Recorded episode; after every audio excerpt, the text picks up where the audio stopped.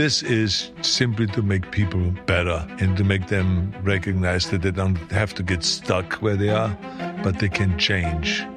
Because every every day is an opportunity of change. It's a big one today because my guest is Arnold Schwarzenegger. Hasta la vista, baby. This conversation, which Arnold graciously hosted in his office slash museum of spectacular artifacts collected over the course of his storied life, covers the principles he leveraged to stratospheric success in three distinct careers: bodybuilding, movie stardom, and politics, all of which are eloquently distilled in his new book, Be Useful. Arnold also shares his thoughts on confidence, ego, and ambition. We need to get stronger. We need to get tougher. We have to be willing to go through hardship, through suffering, through pain. We talk about his commitment to the environment, his relationship with James Cameron, and also this very interesting fourth act that he now finds himself in, which is all about service, giving back, being a voice of positivity, and leveraging his influence for the betterment of others. This one was quite the thrill, so please enjoy Arnold as perhaps you have never before seen or heard him.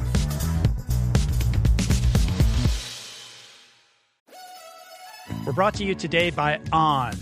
I am a total gearhead. I love researching the latest technology for the sports I enjoy, and I've learned that people often overlook apparel. But what you wear isn't just clothes. It is, without a doubt, technology. Technology that can make or break a performance. And I can tell you, after spending two full days meeting with the apparel wizards at On Labs in Zurich, that On is innovating in this space like no other with next-gen premium fabrics and just this heightened level of sophistication and precision and testing and development and intentionality previously unheard of that puts them just miles beyond the competition. I've been rocking On's high-performance running apparel, including the long tees, the weather jackets, even the climate jacket, all super lightweight, tailor-fit, built to move, and just gorgeous to get you out and get it done in fleet-foot comfort no matter the weather. I'm super proud to be a brand partner with this impressive team. From increasing product sustainability to improved energy return and impact protection, truly Swiss innovation at its finest. To get you moving, On is offering an exclusive ten percent discount. To redeem, head over to on.com slash richroll and use code rich roll ten at checkout. We're brought to you today by recovery dot com. I've been in recovery for a long time. It's not hyperbolic to say that I owe everything good in my life to sobriety. And it all began with treatment, an experience that I had that quite literally saved my life. And in the many years since, I've in turn helped many suffering addicts and their loved ones find treatment. And with that, I know all too well just how confusing and how overwhelming and how challenging it can be to find the right place and the right level of care, especially because, unfortunately, not all treatment resources adhere to ethical practices. It's a real problem, a problem I'm now happy and proud to share has been solved by the people at recovery dot com, who created an online support portal designed to guide, to support, and empower you to find the ideal level of care tailored to your personal needs. They've partnered with the best global behavioral health providers to cover the full spectrum of behavioral health disorders, including substance use disorders, depression, anxiety, eating disorders, gambling addictions, and more. Navigating their site is simple. Search by insurance coverage, location, treatment type, you name it. Plus, you can read reviews from former patients to help you decide. Whether you're a busy exec, a parent of a struggling teen, or battling addiction yourself, I feel you. I empathize with you, I really do, and they have treatment options for you. Life in recovery is wonderful, and recovery dot com is your partner in starting that journey. When you or a loved one need help, go to recovery dot com and take the first step towards recovery. To find the best treatment option for you or a loved one, again, go to recovery dot com. What is the meaning of life? What happens when we die? What is our purpose here? If, like me, you ponder these delicious existential questions, I have got just the thing for you. It's called Soul Boom. It's a podcast hosted by everyone's favorite best friend and my friend, the deep-thinking and deeply hilarious Rainn Wilson, where he communes with intellectuals and entertainers, theologians and philosophers in intimate exchanges that tickle the mind, heart, and yes, the soul. Subscribe to Soul Boom on YouTube or wherever you get your podcasts and explore other groundbreaking series at voicing change dot media.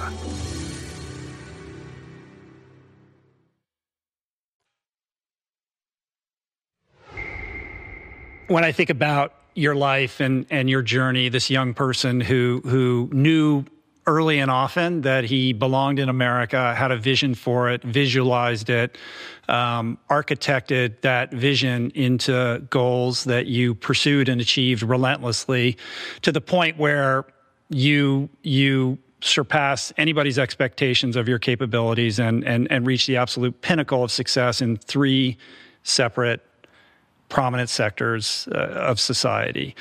And this makes you, on some level, like this iconic generational uh, emblem or example of the American dream. So I'm interested in in your relationship with your own ambition and how you've been able to maintain a grounded ego, because you're very much a person of the people. You like staying connected with people. You're all about people.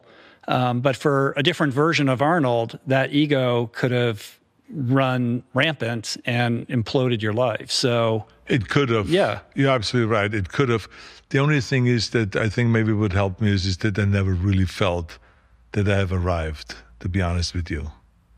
Not in bodybuilding, not in, uh, I mean, I pretend and I do yeah. the big spiel, right? You know, I'm the greatest bodybuilder. The schmay? The schmay, exactly. Yeah. Yeah. So I do all of that, yes. Yeah. But I mean, in reality, I feel like when I work, for instance, on a movie, I really don't feel like I, it's any different than being a plumber.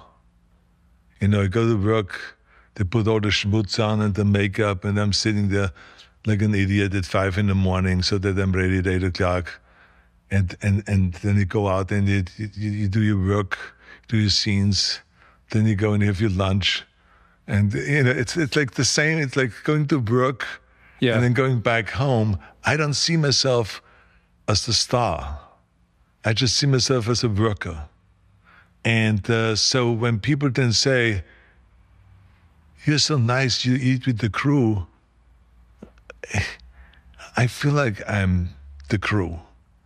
I'm just one of them, right? We are all trying to make a good movie.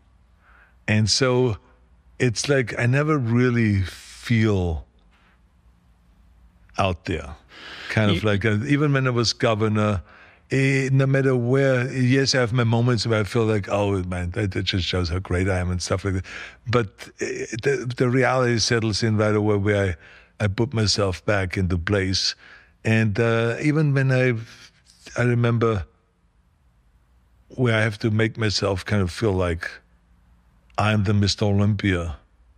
But when I look in the mirror, I see so many flaws. You say the, that the in the documentary, the, you're, you're yeah, the very self-critical. The, so many flaws, yeah. And Jesus, your delts are never that big enough, the thighs, are, oh, come on. You know, how am I going to fake my way through here? You know, so that's the, the way I talk to myself. But then when I go out, it says, oh, I'm going to show them today and uh, the, the best body in the world that has ever seen, blah, blah. I do the spiel, right? I do the schmay. But I mean, uh, the reality of it is I just always kind of like felt, you know, fortunate that I'm in this situation, and but I don't get like big-headed because of it. Mm. Yeah, I don't know if in his private moments, Muhammad Ali thought, yeah, I'm not as good as I say. Like, I think he really believed that. So it's interesting to hear you say, or to, to you know, be honest about vulnerabilities or, or, or insecurities. I think that's surprising. Well, I think that even with Muhammad Ali, I, I'm sure that he had his own moments of reality because he lost, mm. you know. And I know that when he lost, he knew why he lost. And uh, but you know, he was like a, he was a showman. Yeah. And uh, Muhammad Ali was just an extraordinary showman that had so much joy in his sport, which is extremely important to find joy in all of the torture and hard training, and uh, and also to be able to kind of entertain people in that way, and to have a mind that can remember all this stuff. I mean, his poetry and all this stuff, that he did, he never made a mistake. It's not like he bubbled away and all of a sudden he tripped or something like that. Uh, you know, none of that. So it was just a, a great, and he had a great vision. Uh, he always saw himself like, you know, that he was done injustice. And um, I think that motivated him to eventually get the upper hand mm-hmm. of all of that. And I hung out with him a lot in the seventies. I traveled around the United States with him. We went to various different T V studios, did interviews uh, there. You know, he was always there first, going out there and doing his interview and all this. We always talked about it, hung out with the same people a lot of times. He invited me to different events. He, he just was really, really good. When I think about those quiet moments where when you're questioning yourself or, or you have those insecurities, you know, where does that come from? I mean, you grew up in challenging circumstances, um, without running water, without working toilet in your home, uh, father with P T S D who was abusive and drank too much. These experiences obviously were formative and, and, and made you who you are. And I know you have a lot of gratitude for them, but what's the other side of that? What is the, what is the, the, the pain point? Like when you look back on that, what is your relationship with that past when you're not, you know, on a microphone and there's cameras? I... You know, a lot of things we don't choose. I mean, I don't choose how I feel. I happen to be fortunate that I don't have one ounce of negative thinking about my past. Not one ounce. And I don't know why. Mm-hmm. You know, it's just not there. Yeah. I just, uh, I just have...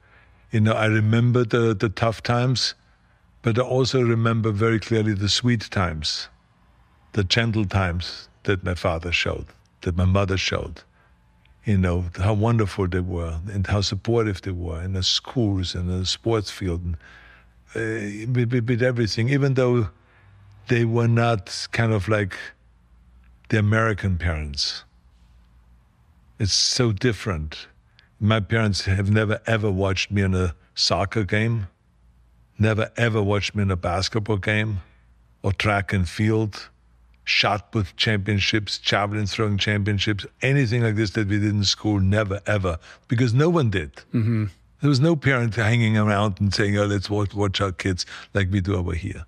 Yeah, in the documentary, there's the one where they actually do show up at that one bodybuilding competition and, and you were confused. Well, They they showed up because my friend, Freddy Gerstl, that I met very early on, invited them.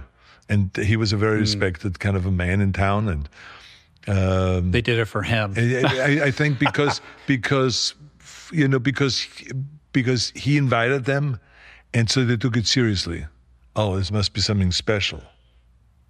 And then when they saw me up there on the stage, I mean, it's just like they couldn't believe it, mm-hmm. you know? Even though... I have to say, my mother sewed for me my bathing suit because I found some bathing oh, wow. suit was just too yeah. big and I wanted to have it a little cut down. So uh-huh. she was sewing with the sewing machine the day before the competition. I told her I'm going to go into a competition and I needed a small bathing suit. And so she was sewing it and I was trying it on for her and I was doing the fitting sweet. And all of that stuff. So it was very sweet of her. I mean, how many mothers do that? But I mean, so there's that side, but they just, it was not... The, the style then to go and to uh, watch kids. The only competition that my parents ever watched was that one competition in Graz and then one competition in Essen in Germany when I won Mister Olympia for the third time. And then right after that, my father passed away. Mm-hmm. So I was fortunate that he saw that. There's this resistance or just refusal on your part to, to in any way be a victim. And we're in a culture right now where, where victimhood, we have a different relationship with victimhood. Uh, I'm sure that drives you insane. And this book is really speaking to that on some level, like positivity as an antidote for the lack of agency that a lot of people feel, or the indulgence with an identity around victimhood as as powerlessness, right?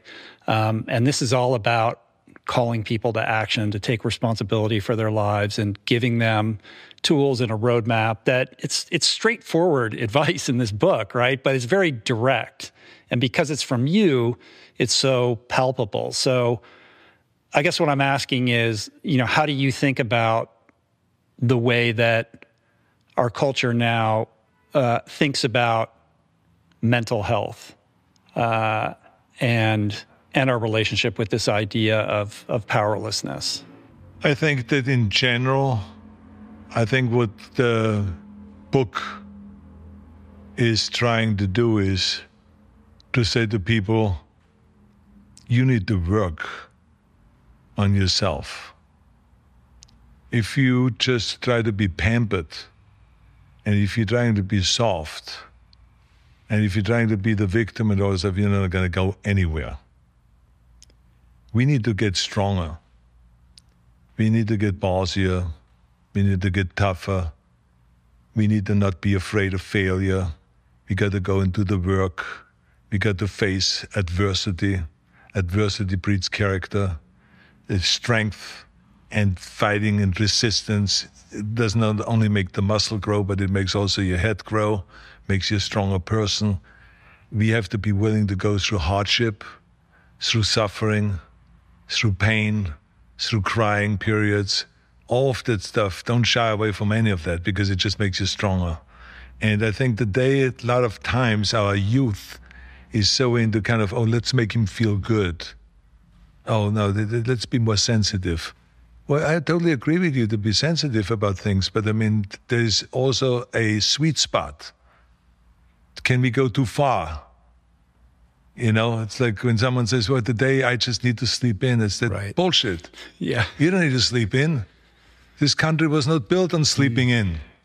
So let's get up in the morning and let's get on that bike and let's do some exercise and don't even think about it. Don't look at your email or anything like this. Let's just get going. Boom, boom, boom. Let's get going. And let's start building. And so that's the idea, is just not to be overly soft and overly kind of like sensitive and everyone is in, in the victim kind of a thing. I just don't buy into that. But you have to understand that every person has to be approached also differently. It's like uh, the mind is just like the body.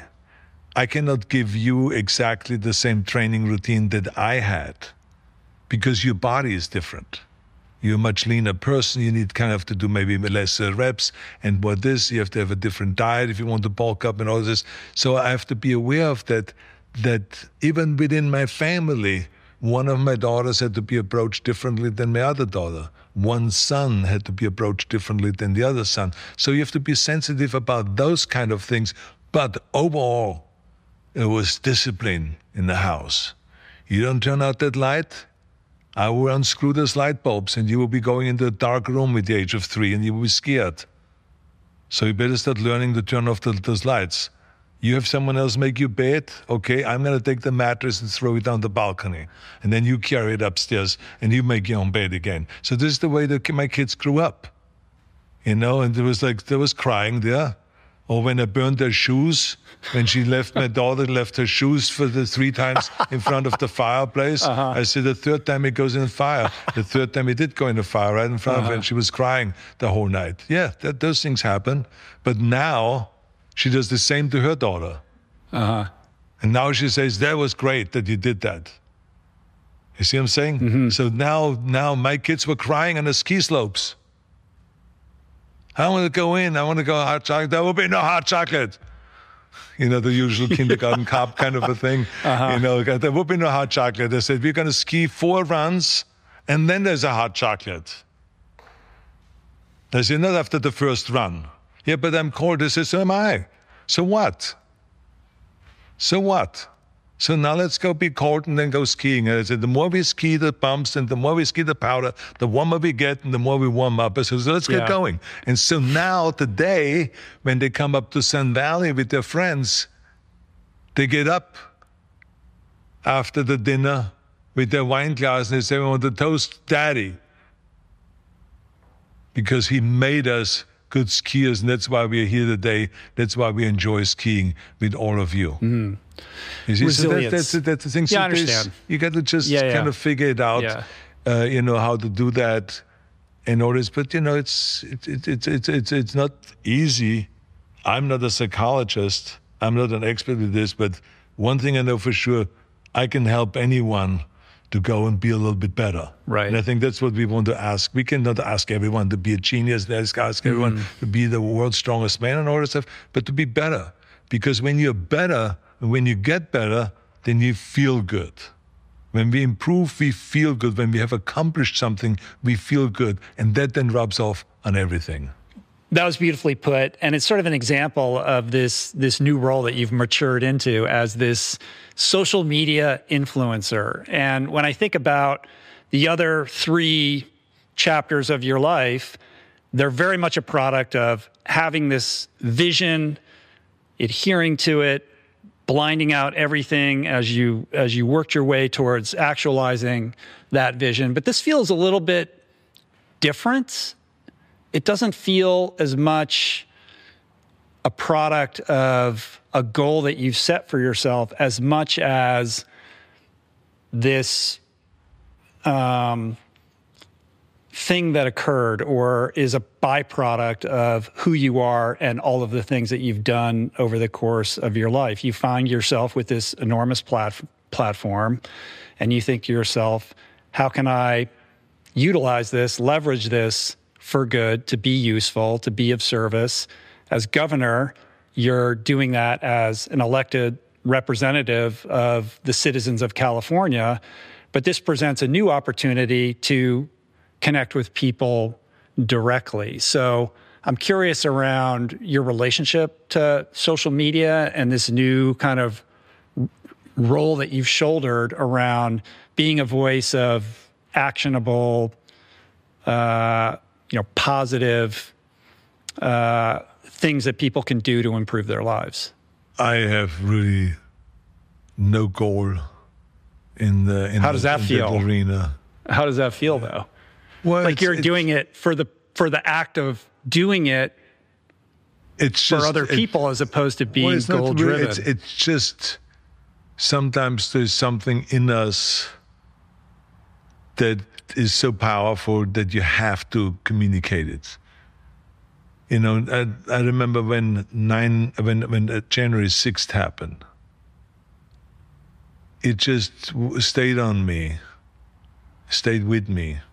And I thought, and I thought, and I thought, and uh, it didn't go away. Then I started writing things down, what was going through my mind. And I was writing and writing and then sitting in the jacuzzi and some other idea came into my mind. And then I wrote it down when I got out. And then I was uh, sitting there. And then, so it was just, it was just, you know, there that I finally, you know, told my guys, I said, look, I think that we, I feel like I should speak up about that. I said, maybe it's my responsibility. Maybe not. I said, but I feel like it is. I said, because I'm a Republican. And I think it is important for people to know that my president is Biden. There were no shenanigans with that election. There was no corruption with that election. There was no one stealing and walking out with suitcases of votes and this election. None of that is true. These are lies. And... And so the more I thought about it, the more I felt like I should say something. And so we put together a speech, she was not thinking more about like being an influencer or any of those kind of things. You know, I was just saying, I want to talk to the American people. That it became what it became, I had no idea. That it was covered live for the whole speech on C N N, I had no idea they're going to do that. That it was covered all over the world, like that, that even the world cared about January sixth, I did not know. You know, so that, that those things we don't know. That all of a sudden, you know, five and a half, six billion people have become aware of this speech. I said to myself, oh my God, this is like wild. So then I realized also at the same time that there was a need for that, obviously, to say that. And so, you know, so then those things come up every so often when I see, you know, a certain prejudice growing and um, people walking around with Nazi flags and stuff like that. And I thought, well, maybe I should, uh, you know, say something about that because, so it, it, it also has to be tied together organically with me. Mm-hmm. And uh, so with that, I said to myself, okay, I think my dad went through that with the Nazi period. I can I can speak with authority here of where did that take him? What misery did he go through because of that? How there are no winners ever amongst the haters. And there's always just losers. And also and just the pernicious nature of bad information and, yeah, exactly. and what so that can reap. Yeah, so anyway, yeah. so so then I was motivated about that. And then when the Ukrainian war, uh, the Russians unprovoked attacked Ukraine, I felt like, you know, I should speak up because I love Russia. And I've been there many times, and I really care for the Russian people. Gorbachev what, what, what was has, a close What has happened here? Friend, you know, right? I, I met Gorbachev, mm. wonderful man, and he has realized that they have gone in the wrong direction there and wanted to straighten it out, couldn't do it. Um, but in any case, so I, I felt kind of like, you know, the weightlifters that I met from Russia and the people that I met when we opened up Planet Hollywood in Moscow with wonderful people and partners we had there. All of this kind of stuff, you know, this is not Russia. I mean, this is Putin. And so let's just talk about that here, you know. So that is uh, it's what I was trying to accomplish. There's a bust of Lenin over here in the corner of your office. Can you tell the story of how that ended up here? Yes. Um, in the early nineties, when communism fell, I saw a piece in the New York Times where they ripped down a statue of Lenin. And, uh, and it was going on all over the country, in government buildings where they ripped down Stalin and Lenin and this and that and various different leaders. And uh, kind of saying, okay, this past didn't work for us, look what happened, and we want to, you know, kind of reorganize here. And so there was this piece in the New York Times, how they tear down the statues. So I said to myself, I would like to have one of those. This is history of them. There's a revolution kind of, and them tearing down statues. And Gorbachev saying, you know, this is the time now for change. And uh, so I got in touch with my weightlifting friends in Russia, uh-huh. in Moscow. And I said, guys, you're tearing down all the sculptures. He says, yeah, yeah, yeah, we must, you know, this, is, this is a different, we have to go in a different direction. Yeah, I said, but I mean, uh, what are you going to do with the sculptures? Well, we're going to go them and throw them in a dump somewhere, you know, and just uh, or melt them. I said, whoa, whoa, whoa, whoa, whoa. I said, don't melt them. I said, uh, you know, save one for me. You want one? Yeah. So I, I said, I think this would be an unbelievable history to have a sculpture that you guys tore down for me to keep that. I, I, it's unbelievable. I think it would be fantastic. I would like to have it. Okay, let me look into it. So a half year later, is the Arnold's Classic Bodybuilding Championships in Columbus, Ohio. And the Russians come wow. every year with, with the weightlifting team and the bodybuilders and so on. And the next thing I know is that we are having now to celebrate the, the after party, uh, the after competition party, big celebration with thousands of people in a hall. And they roll out this table that was on wheels with a covered sculpture. I didn't even know what was in it. I didn't even know it was a sculpture. It's covered. Could have been a cake from, from somewhere. You'd forgotten about the sculpture thing. I, I didn't connect the, the dots at all at that point. So the next thing I know is they pulled it. The, the guy goes up there, gives a speech, and pulls this off. And there's Lenin. And I was like so shocked. Yeah. It's pretty unbelievable. Where? Then, what was the statue? Where was it? It was in Saint Petersburg, at the Department of Agriculture, I think I was told. Mm. Wow. And um, so anyway, so we then shipped it home to Los Angeles, and there was out my, by my swimming pool was now the sculpture of Lenin. And my wife says, why are we having Lenin here? I say, yeah. I love it. I think it's funny. I did have Lenin here. Uh, and so I had it there for a while. And then the following year, the same guy now rolls out the same table again. And now he pulls off this cover, uh, and it was Stalin. So now a little smaller, it was not exactly yeah. the same size, but a little smaller. But now I have Stalin. Not in here, though. No, no. See, the, yeah. the, the, the story goes okay. on. The following year after that, it was Khrushchev. And then it was Andropov. And then it was, uh, was uh, Brezhnev. And then it was Kosygin. Uh-huh. And it went on and on and on like that uh, until Putin. Uh-huh. I have a sculpture of Putin. That's part of my Russian collection. Right. Where do you I keep all of these? Every single leader that was leading the Soviet Union. Uh-huh. I have in my collection. So I had them all over the swimming pool, and every one of my uh, kind of like natural things where the mm. fence was, there was a column. So I put them on top of the column. So then uh, eventually my wife went nuts. Yeah. And I have all this, this people, especially with Stalin, it was a little bit over the, but now I have it in storage. Uh-huh. And, uh, but in any case, so then I decided, okay, I'm going to bring this one in here uh, because it's really great. Uh, to, to have him in the office and to remember him.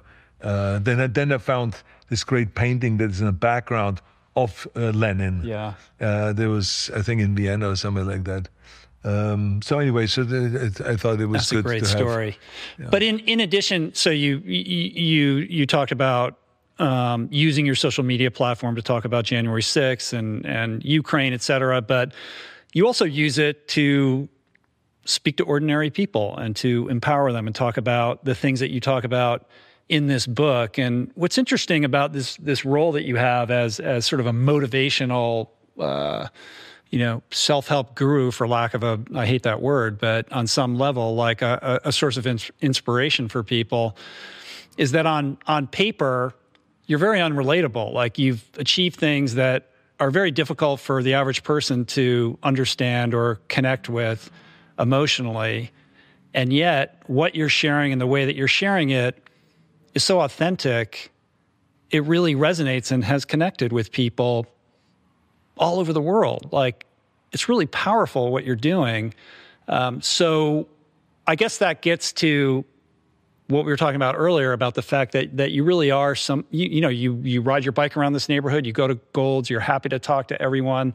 You could easily retreat to your home and live a quiet private life or insulate yourself, you know, with, um, you know, the, the fancy people that you know and the resources that you have, et cetera.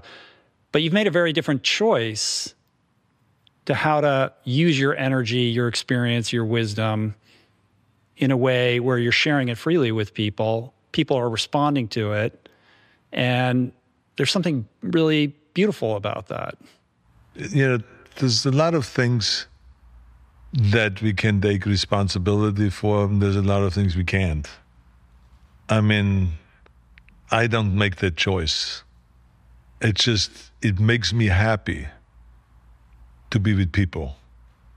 I'm a people person, so I don't say, you know, I should go to a public gym I think it's cooler than staying at home. And yeah, during COVID, I stayed at home and I trained in my gym at home. But I was in pain. I was in agony. I need people. I need to be out with the people. I like to train with the people. I'm a company queen. Yeah. You know, that's what I call myself, because I just love being with company. I don't like to go to football games by myself. I don't like to go for dinner by myself. I don't like to work by myself. I don't like to go to the gym and work out by myself. I just love people, doing it with people and having a good time. So that, that's just me. Yeah. So what you see is me. It's totally organic. Nothing is programmed or anything like that. I just, uh, I, I just, I'm really happy that I can live the life that I really want to live. You know, that I go to the gym and I want to go to the gym. I ride my bike when I want to ride it. I ride it to the beach. It's through all of the thousands and thousands of people on the boardwalk in Venice with all the tourists there. I ride my bike through it, down to, to the Venice Beach where the weightlifting platform is and all that stuff. So I, I just go, I go to the regular restaurants. I eat with uh, all the people there at the, at the restaurant where I always eat every morning. And Um, You know, that I just I just love that. Yeah. I hate when someone makes a reservation for me and they go, let's say, to the Palm restaurant. They walk in and they say, oh, we have a table in, the, in the corner. Or, yeah. We have a table for you reserved in the corner. I say, I don't want to be in the corner. I say, I was sent in the corner when I was in school. You know, you go in the corner and you kneel in the corner. I said, for punishment. I said, I don't want to be punished. I feel like I'm being punished. They're going to the corner. I said, I want to sit right there in the middle where all those people sit. What's wrong with that table right over there? If you want to sit right there? And I said, yeah. I said, well, there's a lot of people walking in here. And so I said, it's okay. I can handle it. Yeah. And someone comes over to my table and talk to them. So it's that's, that, I just, it makes Gives me happier. Gives you energy. Yeah. Yeah, yeah. You are listening to this podcast because you care about improving your health and your well-being. But this quest is incomplete if you have yet to add my friend Doctor Rangan Chatterjee's Feel Better, Live More podcast into your listening quiver. An R R P favorite and someone I'm personally quick to call when I'm in need of good advice.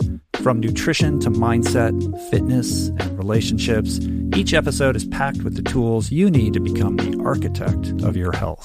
Subscribe to Feel Better, Live More, available wherever you get your podcasts, and explore other groundbreaking series at voicing change dot media. There are certain rare people who have a powerful voice and know how to use it. My friend Amanda Decadene is one such human. The podcast is called The Conversation because it is the conversation, a groundbreaking series of raw and honest exchanges on the issues that matter most: mental health, sex, politics, ambition, gender roles, and more. Listen to The Conversation wherever you get your podcasts and explore other groundbreaking series at voicing change dot media.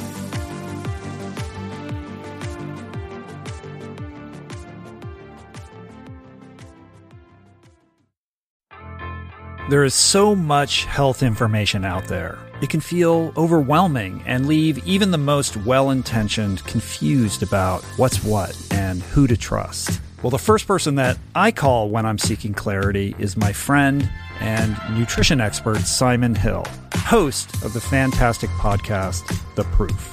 Each week, Simon matches wits with brilliant scientists, translating their evidence-based insights into actionable tools for better well-being. Subscribe to The Proof, available wherever you get your podcasts, and explore other groundbreaking series at voicing change dot media.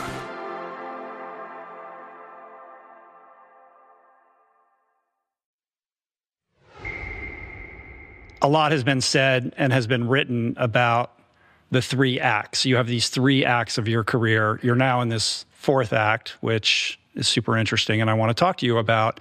Um, but I have a different sort of perspective on it, particularly after reading the book and, and, and watching the Netflix series, which is, to me, it feels less like three separate acts now in a fourth and more like this evolution, a gradual evolution over time of this person who went from a very kind of through through sheer force of will and discipline and hard work and all these things that you, all these principles that you you elucidate in the book of being very self-oriented and and sort of self, you know, uh, it's a selfish pursuit, you know, to pursue goals at that level, right? On some level, it's it's it's sort of self-reflective. Your mirror was your thing. To then kind of grow into this person who's really all about service, like breaking the mirror, mirror, going from like me to we. It's all one, to me, it's all one big arc. And the book is called Be Useful, but really it's a call to service. You're basically saying the best way to improve your life, to feel good about who you are and to find purpose, meaning, and fulfillment is to find ways to give back. So it's not a question, it's more just a reflection that, I don't know, how does that land for you? Yeah, no, you're absolutely right. But one should not forget that when you start out, you don't have much to give back. So you first have to build yourself. And it became clear to me that the more I build myself and the bigger I become, the more I can give back. Mm-hmm. So when I um, um, became Mister Olympia seven, six times, and um, and Special Olympics called me and said, could you come and uh, train our Special Olympians? You know, kids that are intellectually challenged. They don't have the best coordination. They um, have problems doing sports a lot of times. And we like to do a study on what effect weight training would have. Well, I was called to do that because I was Mister Olympia. I was somebody. I was the number one authority in bodybuilding. That's why I was mm-hmm. called. And so if I wouldn't have had that, I wouldn't have been able to inspire right. those young kids. There was ten kids there, and we did this study for three days, and I trained them, and all kinds of great things happened. They got motivated, and that's what launched then with the International Special Olympic Committee, the idea. When I then eventually met my mother-in-law, uh, Eunice Kennedy Shriver, who created Special Olympics, uh, I told her about that experience that happened before I met her. And um, I told her, I said, I, I trained these ten kids and they were really into this powerlifting and they loved it, especially when I gave them the confidence that they can do it. First, there were some of them that were scared and they were screaming and they were kind of really worried about the weight over their head and all this stuff. I said, but then eventually we stripped away that fear and we could see the breakthrough and all this. I think it could be very popular. She says, why don't you do it in Baltimore? Let's, we have a meet coming up. Let's try it in Baltimore. So we did it and it was a huge success. We did it in Washington, huge success. We did it in Miami, mm-hmm. huge success. And then they adopted it in the next meeting internationally. And then it became an international phenomenon. So I all of a sudden became now not something that I was bargaining for or, or, or shooting for, or that was not never my goal, became then the national coach, the world coach for Special Olympic strength training. Well, that... For me to go around now the country and the world to promote mm-hmm. Special Olympics, not just powerlifting, but of course, you know, being a celebrity. Eventually, I started doing movies. Notice, I started traveling around to just start talking about equal opportunities. I started talking about issues about we got to get the Special Olympians also the right to have a job, the right to have health care, the right to have a place to stay and to live. And there's equal rights, basic equal rights that they don't have. People are prejudiced. So I started talking about those issues.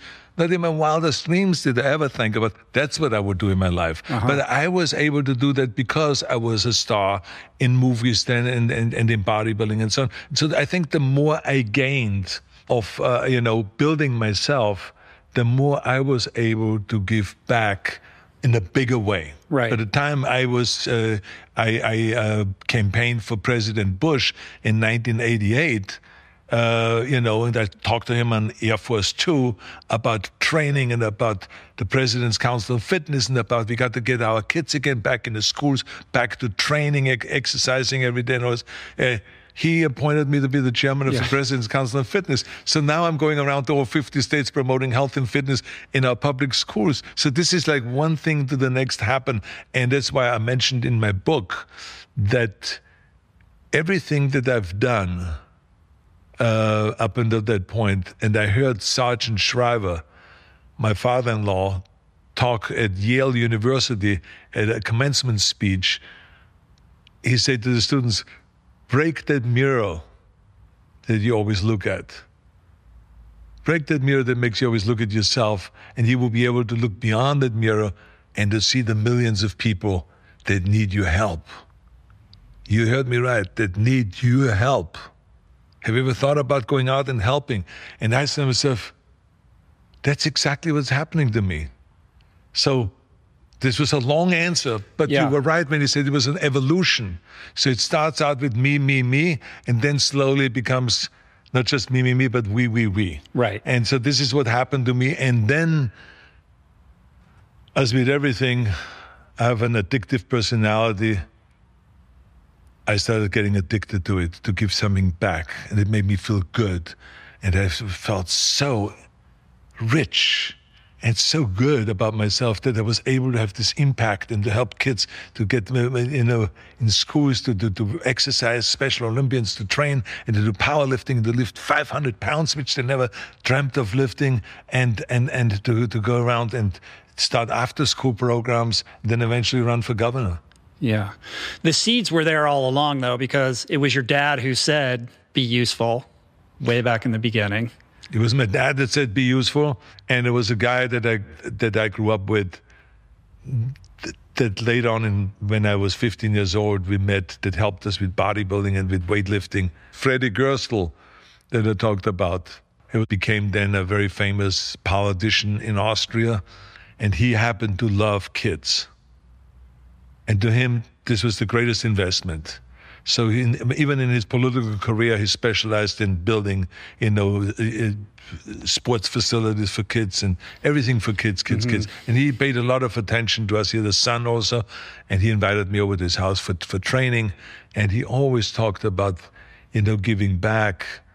He talked about getting smart. Just remember, Arnold, don't just train your body, but train also your mind. Remember what Plato said, in a sound mind, sound body, and always talked about that. I wanted to run around with books underneath your arms and not just dumbbells and barbells and all of this stuff. And uh, so the, all of this influence that I had as a young kid uh, was helpful, but especially my father always saying, be useful. Mm-hmm. But that gentleman, I mean, he was an incredible mentor to you. Uh, and he was the guy who impressed upon you the importance of developing your mindset, of of cultivating curiosity, of asking questions and listening, which bring, you know, that brings me back to this whole podcasting thing, right? Like for me, I've been doing this eleven years. It is an expression of everything you talk about in the latter part of the book about making the world your classroom, about seeking out and spending time with people who inspire you that you can learn from, and learning the practice of not just engaging with them, but listening, learning. So this has been an incredible experience for me to continue that curiosity and that education into my life. And it's really how you approach everything that you do. Like the fact that you actively sought out so many interesting, compelling people that you could learn from, and, and treated the world as your classroom. And you continue to do that. I mean, we're in your office, you look around, there's pictures of you with like all these people. We were hearing stories, uh, you know, about, uh, you know, what you've learned from this person. And you're this sort of Forrest Gump character that always finds himself, you know, at the right place at the right time with the most fascinating individual and a, and a great story to boot from that. So maybe talk a little bit about how you, how you, you know, really made that a priority and a fundamental part of, of who you are. I think that one of the things that you learn in sports is that if you just get stuck in your own training routine and not learn from other people, that you would never become a champion. And uh, so open-mindedness was very important to me. And so I think, like I said in my book, I learned a lot of my lessons from sports. And to me, that kind of like, and having people like uh, Freddy Gerstl, uh, that mentor, that talked about open-mindedness and mm-hmm. learning from others. And uh, where you start, as you get older, you start thinking about all of those things because you become wiser. First, it doesn't mean anything. When he told me that this is what the Nazis did, Arnold, they took my brother's head and they smashed it in with a stone. They stoned him to death. And I was lucky to be able to escape and blah, blah, blah, and all this stuff. So you hear that it, it, it didn't mean anything, you know. Uh, I said, well, that's really sad. But then it, it, it's those, those kind of stories, as you grow up, yeah, and as you get older, they mean something to, to you. And all of a sudden, you find yourself fighting for inclusion and against prejudice. And you ask yourself, where does that come from, the desire of it? It comes from stories like that, you know, that you remember from way back when people tell you those kind of things. So to me, it was always kind of like learning new things and uh, being able to, uh, the more you become a celebrity, to be able to use that celebrity power for something positive, for something good. And so to me, it was, I, I learned, the more I opened up my mind, the better it was. There was a guy by the name of Vince Gironda. You maybe have heard of him, since mm. you're a fitness fanatic yourself. Uh, it, it, he had a gym over in the, in the valley, Vince's gym. And I saw him doing an exercise, a triceps exercise. And I, I, I looked at him, I said, what are you doing there? He said, oh, this is for the outside tricep that splits the one head from the other and all this. And I said, this looks like a, some kind of a Mickey Mouse exercise. Jesus Christ, I mean, it doesn't look like some heavy lift of some sort. And uh, yeah. he says, well, just try it. So I said to myself, well, the way you try it, the way I tried it in those days was, I would do an exercise, forty sets of twenty reps. So I was lying there on the bench, on my back, taking this dumbbell and going like this twenty times, and take it over to this side, do the same thing over here, same to this arm, back and forth, back and forth, like this. The next day, this muscle here was just jumping all over the place. So I realized he was absolutely correct. I never, ever thought of that. There's actually a specific muscle. We always know about sculpting your body, that you, you add more chest or more serratus muscles or some obliques or some biceps or some more triceps, but that you can actually dissect it to a specific part of the tr- three muscles. That's why it's called triceps. The three muscles there, and one separates the bicep from the tricep and makes it appear, not that measurement-wise yeah. it's bigger, but makes it appear much larger. So I was doing that, and uh, that exists from that point on. And it just, it was, I said to myself, if I wouldn't have listened to him, I would have never learned that exercise. But I listened to him. I first said to myself, brushed it off. I said, that's Mickey Mouse exercise. Then I said, no, no, no, no. Let's just try it before we kind of like come to a conclusion. And sure enough, so you learn from those kind of experiences, and you then apply this rule with everything. Mm-hmm. And so that's why I was always uh, rather more hungry for more information, more hungry for listening rather than talking.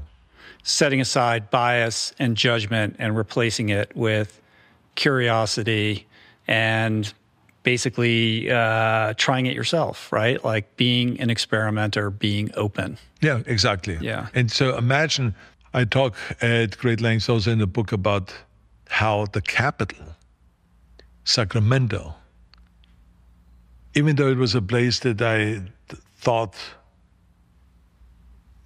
the people that worked there had no quality because they ran the state into the ground by two thousand three. And we were bankrupt, and it was a huge deficit, thirty, forty billion dollar deficit, and all of that stuff, and every, everything had blackouts, and everyone was unhappy. But when I got there, I realized that there's a lot of things that I can learn, because there's so many issues, policy issues I, I'm not aware of. And so it actually became kind of the greatest university for me. Every day, I was learning. Imagine you're sitting there, and all of a sudden the, the nurses come in, the nurses union, and they talk about the patient-nurses ratio. I've never even heard of that. I said, what are they talking about? So they were explaining that it's right now six to one.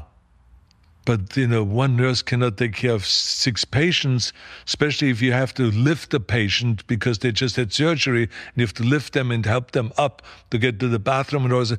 One nurse alone cannot do that. Except if you have a powerlifting champion is a nurse or something like that. But that's not the case in every hospital. So they were explaining that, and it all of a sudden someone said, oh my God, this is like, I never thought about that. This is really interesting and fascinating thing. So if we have the budget, uh, we should actually do something about that. The next meeting, an hour later, the prison guards come in and they talk about the overtime, that they're tired because they don't have enough, you know, uh, people working in these prisons, and that the, the system is meant for one hundred thousand prisons, but at that point we had one hundred seventy thousand prisoners. So we are overcrowded, overloaded. I had no idea about that. So I learned, and then after the meeting, I got my briefings of what could the, who, what are the options that we can do about it. And then the teachers came, and then, then law enforcement came, and so all day long, every day was a learning experience. So to me, the things that I learned in Sacramento was just staggering. And so I just felt like not only was I happy that I was able to serve forty million people and be a, a public servant, be the governor, but also I became aware of how complicated issues are and how complicated they can be and how much thinking it takes and how much listening that it takes to bring all of the different ideas together to come up with a good conclusion to those kind of issues and problems. Yeah, I mean, I think that was surprising for a lot of people. There was a sensibility that you're great in front of the camera, you know how to, you know, get out in front and shake hands and smile and do all of that kind of upfront stuff to win the governorship, but governing is a different job altogether. What happens when Arnold's sitting in the chair behind the desk and actually has to do the work and get wonky with the policy stuff? How does that, you know, how's that going to work with this action star who's an adrenaline junkie, et cetera?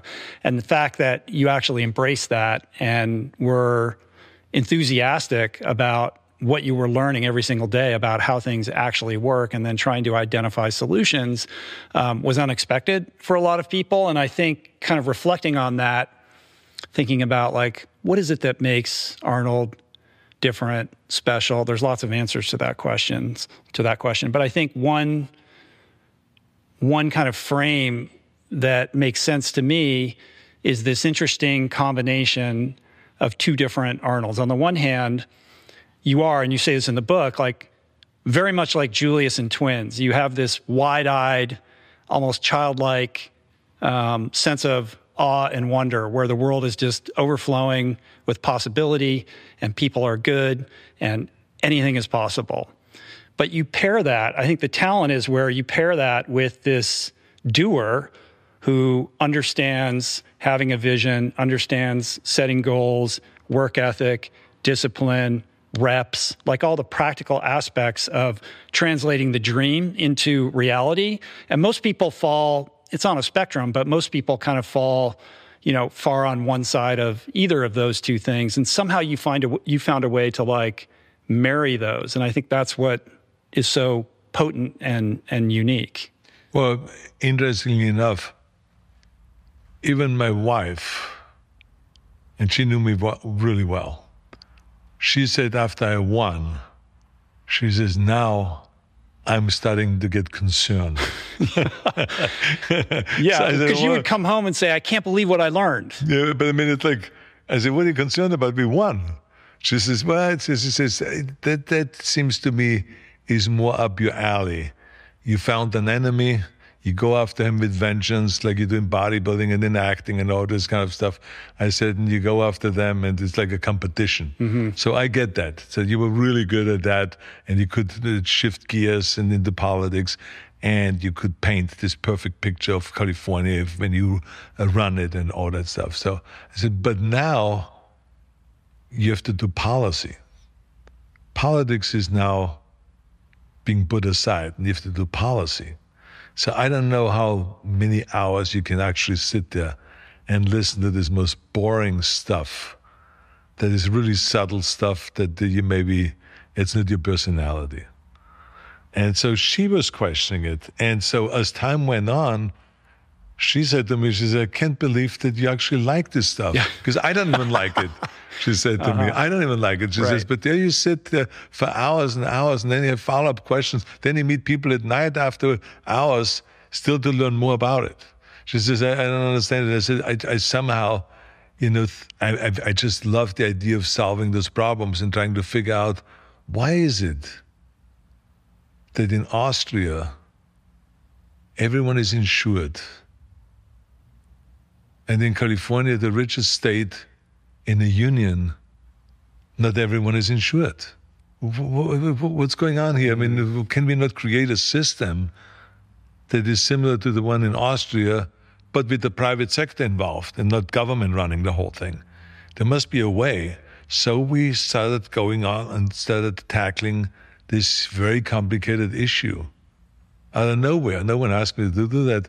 Just trying to figure out how do we create healthcare in California for everyone and be the first state, kind of like along with Massachusetts, that has healthcare reform and where everyone is insured. And so it's it's it's just my curiosity was just there.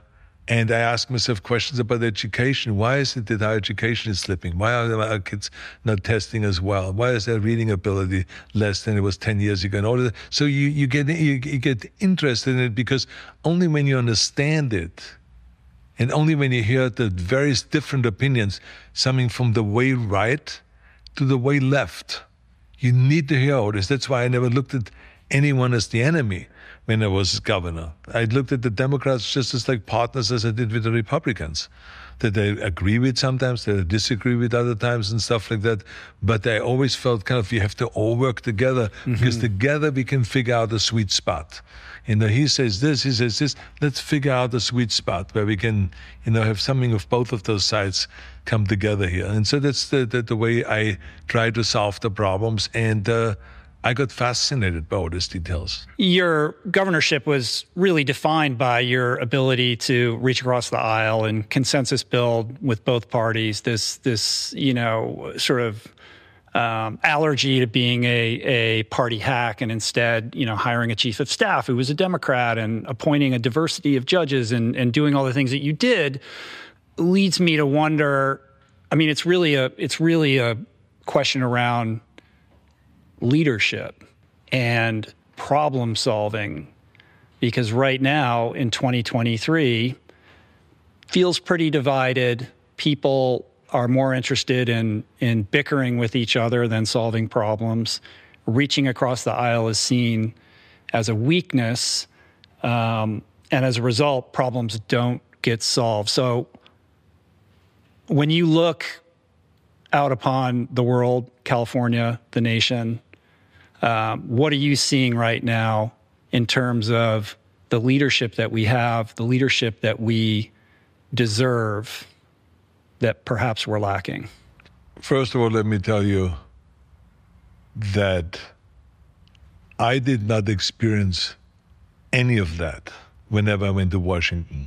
I mean, they all talk about it, but every president after Clinton, Clinton put one point three billion dollars into the twenty-first century money, which is for after-school programs.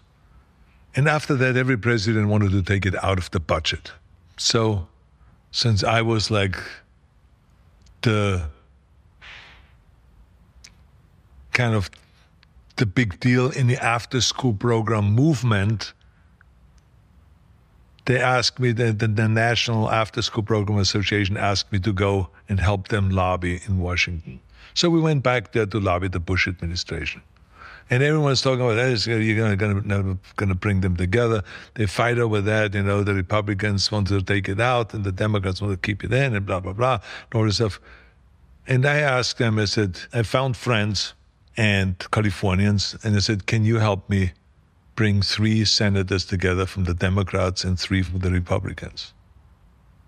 And to talk about after-school programs, I want to just talk to them, have a meeting. And they did. And the same was in the House. They got uh, from, you know, Congress people, men and women, they got together, a whole bunch of them, Democrats and Republicans, and I met with them. I presented my case, told him how important it is to keep these after-school programs, why it was wise, showed them the statistics and the studies that uh, where they said for every dollar we spend on an after-school program, we save three to six dollars down the line, and blah, blah, blah.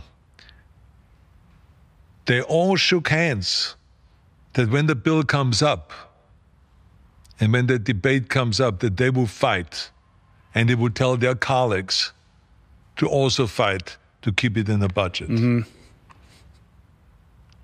I walked away and I said, for a place that is supposed to be so split and where they're fighting all the time, I didn't see that fight.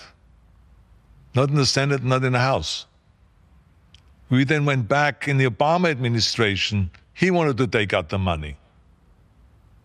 We went back again, got again a team together, totally different people now. Again, Democrats and Republicans worked together, and we kept it in. So every single time a president took it out, every time I went back there, I did not see that the Democrats and the Republicans didn't want to work together. I begged them to work together for the sake of the kids. I said, I'm a Republican. I said, but this has nothing to do with Republican or Democrat. There's Democratic kids and Republican kids. I said, yes, the Republicans say that this is like the government is babysitting and all this stuff. I understand that. I totally agree with you. I said, but when it comes to being out on the streets and uh, being in reality, it doesn't work that way because eighty percent of the kids come from homes where both parents are working. So therefore, there couldn't be anyone at home. I said, so let's do, and they both, with wide eyes, they, they, the first time they really heard about someone talking passionately about it, and they voted for it, and it kept it in the budget, and even still today, it's in the budget. Mm. So all is well in Washington. So no, I'm just saying it needs an approach where you don't villainize. I didn't go in there to villainize the Democrats as a Republican. I says, we Republicans here that are sitting, we have the answer to that, but you guys are always voting no on this yeah. shit. So, no, it was not that approach. So it's it's the approach that you have to take. And I'm talking about, and you ask about leadership, it needs the kind of leadership that has the energy to not worry so much about a specific policy, but to first bring the team together. This is what someone has to do in Washington to those members. Rally them together. Yes, there will be different ways of thinking and all this stuff, but you got to rally them together and say, here's why, and make the case of where America needs to go and what we need to accomplish from immigration reform to healthcare reform to uh, getting rid of the debt, getting rid of the, of the, the debt deficit that we have, and to solve and to build infrastructure and all this, to talk about this, and to have a strong military that can stand up to the Chinese and to the Russians and to the whole world. And that that, that you only can do with Democrats and Republicans together. We cannot do it alone. Republicans cannot do it alone. Then you have a total fuck up where this is some executive order like they've done. And then uh, Biden runs off with his executive orders, which the next president wipes out again. It's bogus. The only thing that sticks is if Democrats and Republicans come together and they meet in the middle and that they answer to the people rather than to the special interests. And so you need someone that rallies them up, mm-hmm. and that's what I'm talking about. That's what it needs, because I was back there with my friend Kevin McCarthy. He asked me to talk to his environmentalists. Now, of course, you will laugh because they're Republicans. You say, where are the environmentalists? Well, there are. They maybe don't buy into this climate change. So you don't talk about climate change to these guys. You talk to them about pollution, because no one can deny pollution. Every Republican I've talked to said, you love pollution. I said, no, are you kidding me? I said, you want to fight pollution? Of course. You want to get rid of pollution. I said, but then we have to get rid of oil and all of this stuff and just build more nuclear plants and more renewable energy. Yeah, I'm on board with that. With that.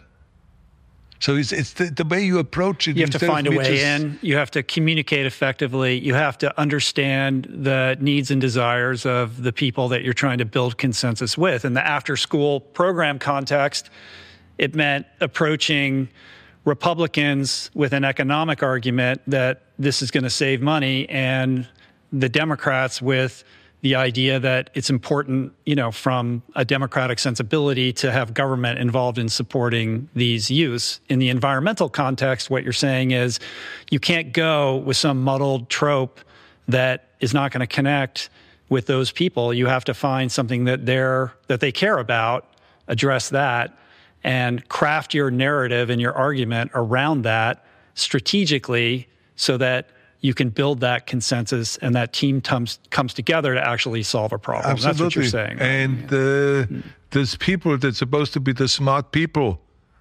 They don't get it. They keep it asking. It goes back to sell, sell, sell. It, it, it, How are you telling what, this story? That's, that's what mm-hmm. it is. It's communicating, yeah. because we in California, we accomplished all of those environmental laws because we communicated with the people the right way.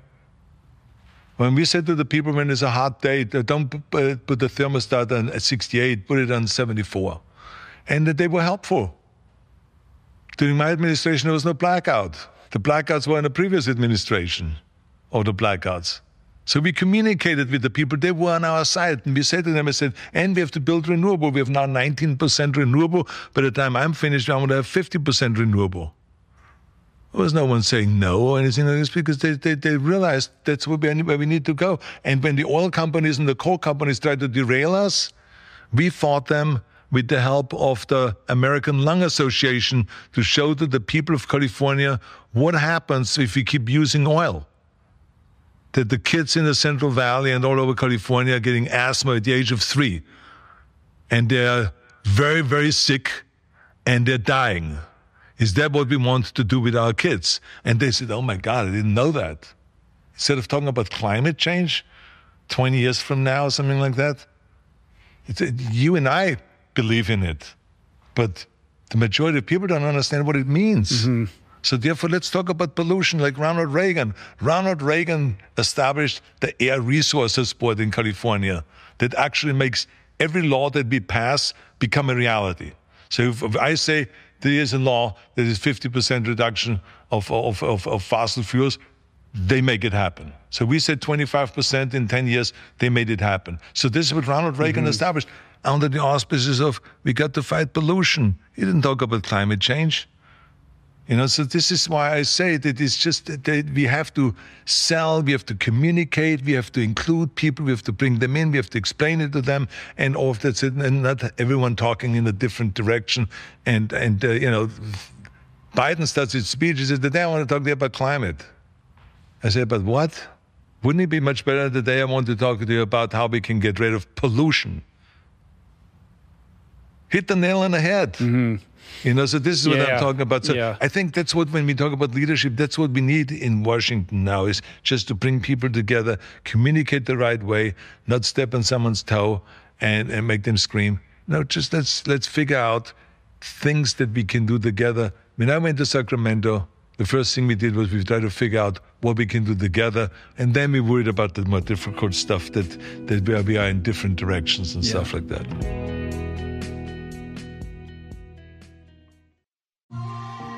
I'm super proud to announce my next venture, Voicing Change Media. This beautiful consortium of thinkers, storytellers, artists, and visionaries, all committed to fostering meaningful exchanges and sharing thought-provoking content. Voicing Change Media will feature shows like The Proof with Simon Hill, Soul Boom with Rainn Wilson, Mentor Buffet with Alexi Pappas, Feel Better, Live More with Doctor Rangan Chatterjee, and The Conversation with Amanda Decadene. You can explore this network and all its offerings at voicing change dot media.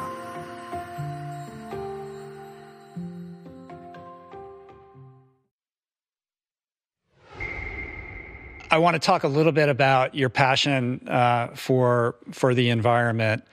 Um, I imagine that Jim Cameron has been uh, part of that journey for you. And one of the things that it's is interesting about an aspect of this this journey that you're on with this is that you uh, have come out and advocated for people to eat less meat, uh, to have a more plant-based oriented lifestyle. You were involved with the Game Changers movie.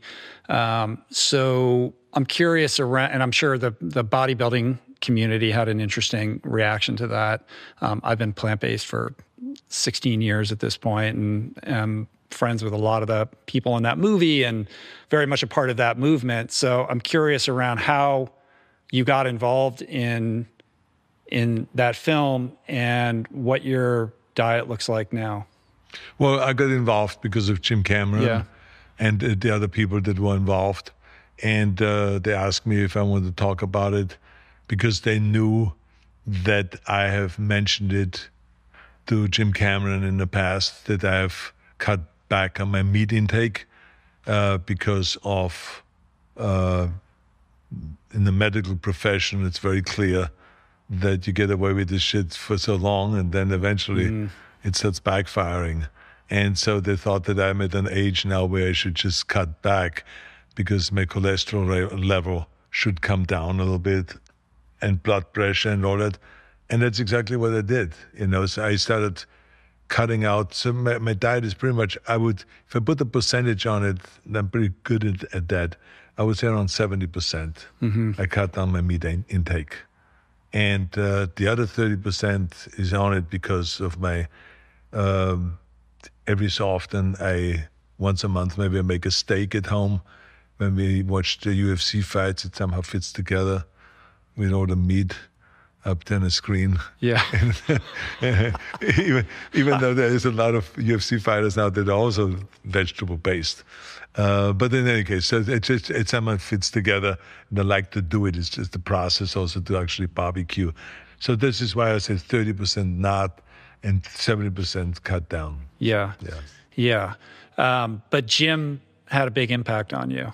Jim had a big in, impact in many on ways, me. But Jim had a big yeah. impact on me because he not only confirmed what I told him about health-wise, how much better it is health-wise, but he confirmed that. But he also said that, and don't forget, Arnold, that twenty-five or twenty-eight percent of all the pollution comes from raising livestock. And he says if we just would cut that out, we would have much less pollution. Mm-hmm. So from an environmental point of view, it's better. And from an uh, you know personal point of view, health-wise, so it's healthier for your body and it's healthier for your for our earth, and so that was his message. And yeah. so, Jim has never, that I'm aware of, ever said anything to me about anything that wasn't true. When I was governor, and I went on as we usually go on our motorcycle rides. And we were sitting over there at the rock store, and he said, he says, um, just want to bring out the reverse metering. He says, pay attention to that. I found out when I went to Sacramento, yes, sure enough, that if someone put solar on their building, let's say for a huge warehouse, and you produce so much electricity because of all this solar that you cover the whole top of the warehouse, that you have spare electricity that you want to send it back to the grid so other people can use it. And you get paid for it or get credit for it mm-hmm. from the power companies. That the power companies just doesn't want that. They don't like that. No. Yeah. They want to produce their own, which means more fossil fuels and uh, more damage to our earth. So I then started fighting and started really working in that direction so that they do accept reverse metering. So it's things like that that no one would even know what Jim Cameron is talking about. And uh, and I immediately picked up on it, but it just shows to you also how smart he is. Mm-hmm. I mean, especially with techn- technological things and technology and with, with little details, and he reads a lot and all that stuff. Just so experienced. So, you know, he was always a great guy to talk to, and I always learned from him a lot. I mean, the other day he came to me, oh, well, the other day, the other month, he came to me and he said, you know, I had this stomach problem, and uh, the doctor says, just don't eat for a few days. And I said, okay. So he said, didn't eat for a few days. So, you know, the normal wisdom would tell us, we run out of energy. He says, would you believe that I had more energy on the set? Uh-huh. He says, and as soon as I ate my first meal, he says, my energy dropped. He says, of course, eventually we have to eat. We can't live without food. He says, but the bottom line is that eating lunch when you're on a set does not make you become more energetic. It robs you of energy. Because the blood all, all rushes blood in goes there, to your digestion. You get tired, and he says, so that's why we have French hours on a set, which means you can eat throughout the day, but there was no more lunch break, because mm. he says it's a waste of two hours of people's performance. And he's right. He's absolutely right. When I don't eat in the morning, I go to the gym, I work out, and I don't have breakfast and anything like this, comes twelve o'clock or one o'clock when I do something, I'm as, I'm so energetic. But as soon as you eat at nine o'clock after my workout and after my bike ride, I go home and I sit down and I start reading something like this. I kind of like yeah. doze off, right? It's, it's, it's amazing. Uh-huh. So he, again, he was right. So I, I just think that so many things that he has taught me and told me, Jim was always right. Well, to say he's a detail-oriented person is to understate it yeah, dramatically. Sure, yeah. You know, um, he's a somebody who who meets you in that place where uh, nothing is going to get in the way of of basically achieving your goal at the level that you aspire to achieve it. Right. Right. Um, but most people are not wired that way. No. You know, you're walking the earth with a certain, like, sort of default operating system that other people lack, which maybe makes it easier for you to accomplish your goals, but also perhaps might be frustrating because it's hard not to, like, want people to kind of be operating on your level. And now you have this book where you're sharing, like, here's how I did it.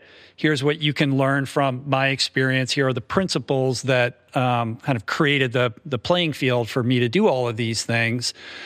What is the process from your perspective of trying to get people to to grab onto these things and take responsibility? Because you can't willingness, you can't engender willingness in another person, right? They either they either like want to achieve a goal or they don't, and you can give them all the tools and say do this, but what you can't do is actually instigate them into action. Or maybe you can. No, like, no, how do you, you think about that? No, no, you can. I know what you're saying, but it is interesting how sometimes people listen to you in an interview or they talk to you in person, and there's something you say, maybe not even intentional, where they, where they say, that's what did it. Mm. That's what triggered something in me that I want to go now and set a goal for myself and do X, Y, and Z. So it, it, it can be the hardest thing. I myself get motivated a lot of times when I watch something by coincidence or watch a documentary or I hear something. Um, it triggers something and then it motivates you to go in a certain direction. So I think to disregard that would be a mistake. I think that we have to do everything that we can. And since I, by accident, fell into this thing here, becoming a motivational speaker, because yeah. ten years ago... So it is an accident. They, they, they, totally accident.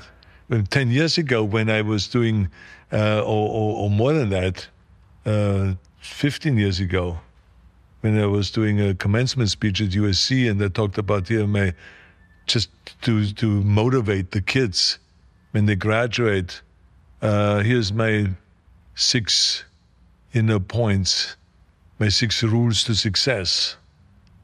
From that point on, people kept asking me, why don't you do a book? Why don't you do a book? Why don't you do a book? And I just said, I'm not, this is not the business I'm in. But then all of a sudden, people that uh, I got in the speaker, speaker circuit, yeah, you know, that presidents usually on, um, or ex-presidents, I should say.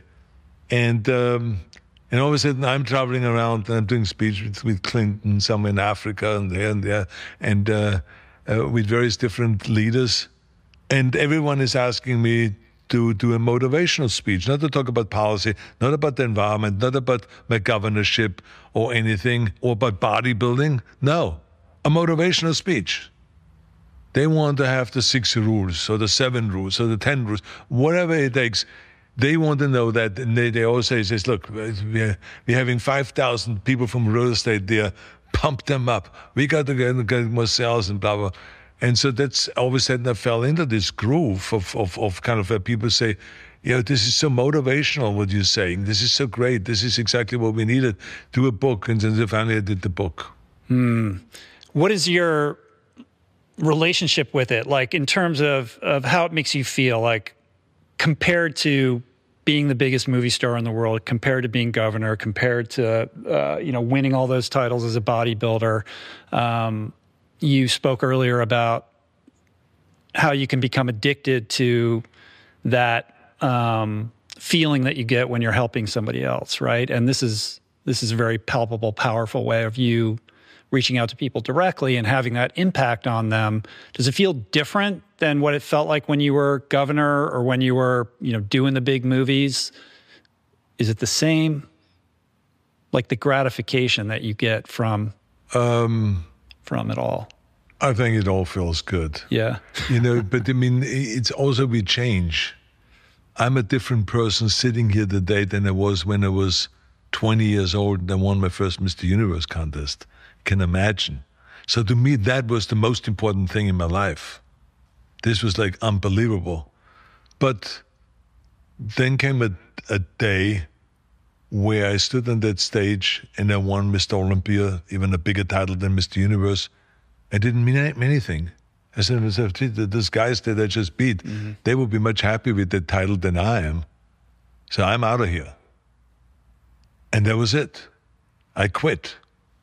And I went into acting. So then all of a sudden that becomes the most important thing, to go and to ring up big box office and to have a successful movie, and to go from action to comedy and from comedy to action and this and that and to do all those kind of things. That becomes the most important thing. But then in two thousand three, when I finished my promotion tour for Pump for, for Terminator three, and they had the recall election here, I said to myself, this is what I should do. I should run for governor. What the hell is this? This is this is the same thing. Am I going to go now for to Terminator, you know, four and sixteen and twenty and uh, Conan uh, fourteen or something? Yeah. Is that what, I, what what life is about? And there must be more than that. So all of a sudden you start looking for the, you know, what I call the B B D, right? The bigger and bigger, better deal. Uh-huh. And I started looking for something more spicy, that's more risky, and that it is bigger for me. And to me, I said, politics, that's, that's something that is a new challenge. That could be really great. And I stepped into that arena. So it's, we change and we change. And so what was one time to me the most important thing and the most exciting thing, you know, today is not. And so this is now exciting, to be able to motivate people to be better and um, uh, to go and to fight for the environment and to, uh, you know, promote uh, democracy and uh, to f- terminate gerrymandering and all this kind of issues, in the, to, to run the Schwarzenegger Institute and to make students, you know, kind of learn firsthand of what it's about to become a leader and all that stuff at the university. So those are the kind of things today that mean something mm-hmm. to me. So it, it it's an evolution. Uh, as I get older and as I get wiser and as I get better and smarter and all of that stuff, things change. Mm-hmm. I want to be conscious of your time. I got to let you go, but perhaps Thank God. The, uh, yeah, I'm going to get you out of here. No. Are you bored? No, no. I, I want to give you a little, like, last last opportunity for a little schmay. You know, like, what is it that you want people to get out of this book? What do you think is holding people back the most? How are you messaging these people, lighting a fire under their ass, trying to get them pumped up and on a new, better trajectory?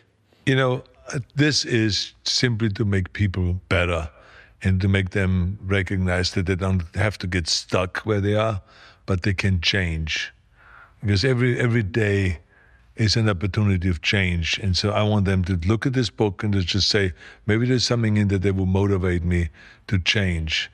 and to get better, to improve myself. I don't have to get stuck in this. I can shoot for big goals. I want people to be aware of it, that you don't have to shoot for little goals, but you can shoot for big goals, that it is just as difficult to shoot for a little goal than to shoot for a big goal. And I want them to know that they shouldn't be afraid of failure, that this comes naturally in life. There will be failure and there will be successes. The important thing is that we learn from that, but not to be frozen and to be to fear that. Uh, they, I want them to know that they have to create a vision of where they want to go. Without a vision, there's just uh, nowhere to go. You, you, it, it's just the way it is in life. You would just wander around without a mission, without the joy of chasing something, how much fun it is to chase something. So I want them to learn those basic lessons that makes you just more successful and better. Hmm. You're speaking my language. Thank you for that. Uh, that was beautifully put. You're an international treasure. It uh, meant a lot to me for you to spend time today, so I thank you for that. Thank you. Appreciate it. Keep uh, up all your yeah. athletic activities. I'm trying to. Yeah, Jesus, I yeah. mean, it's like amazing. The, uh, I the love the back, guy. The lower to back. Sit with a guy no. that can at any given time walk from my office over to the beach and swim to Hawaii. No, I, mean, I the, wish. How many I people wish. can? How many people can do that? I wish. My I mean, friend. that's that's unbelievable. Anyway, um, thank you did you. a great job. Yeah, thanks. Keep man. up the good work. Okay, appreciate it. Thank Be you. useful. Available everywhere. It's going to be impossible to avoid you, I think, probably in coming weeks. Uh, so it's going to be uh, the book is going to be everywhere. It's going to be a big Thank success. You. I loved it and uh, appreciate you. Thank you. Cheers. It was fun writing yes, it. Thanks. Thank you.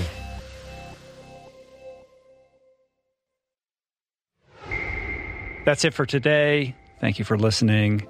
I truly hope you enjoyed the conversation. To learn more about today's guest, including links and resources related to everything discussed today, visit the episode page at rich roll dot com, where you can find the entire podcast archive, as well as podcast merch, my books, Finding Ultra, Voicing Change, and The Plant Power Way, as well as the Plant Power Meal Planner at meals dot rich roll dot com. If you'd like to support the podcast, the easiest and most impactful thing you can do is to subscribe to the show on Apple Podcasts, on Spotify, and on YouTube, and leave a review and or comment. Supporting the sponsors who support the show is also important and appreciated. And sharing the show or your favorite episode with friends or on social media is, of course, awesome and very helpful. And finally, for podcast updates, special offers on books, the meal planner, and other subjects, please subscribe to our newsletter, which you can find on the footer of any page at rich roll dot com. Today's show was produced and engineered by Jason Camiolo, with additional audio engineering by Cale Curtis. The video edition of the podcast was created by Blake Curtis, with assistance by our creative director, Dan Drake. Portraits by Davey Greenberg. Graphic and social media assets courtesy of Daniel Solis. Thank you, Georgia Whaley, for copywriting and website management. And of course, our theme music was created by Tyler Pyatt, Trapper Pyatt, and Harry Mathis. Appreciate the love. Love the support. See you back here soon. Peace.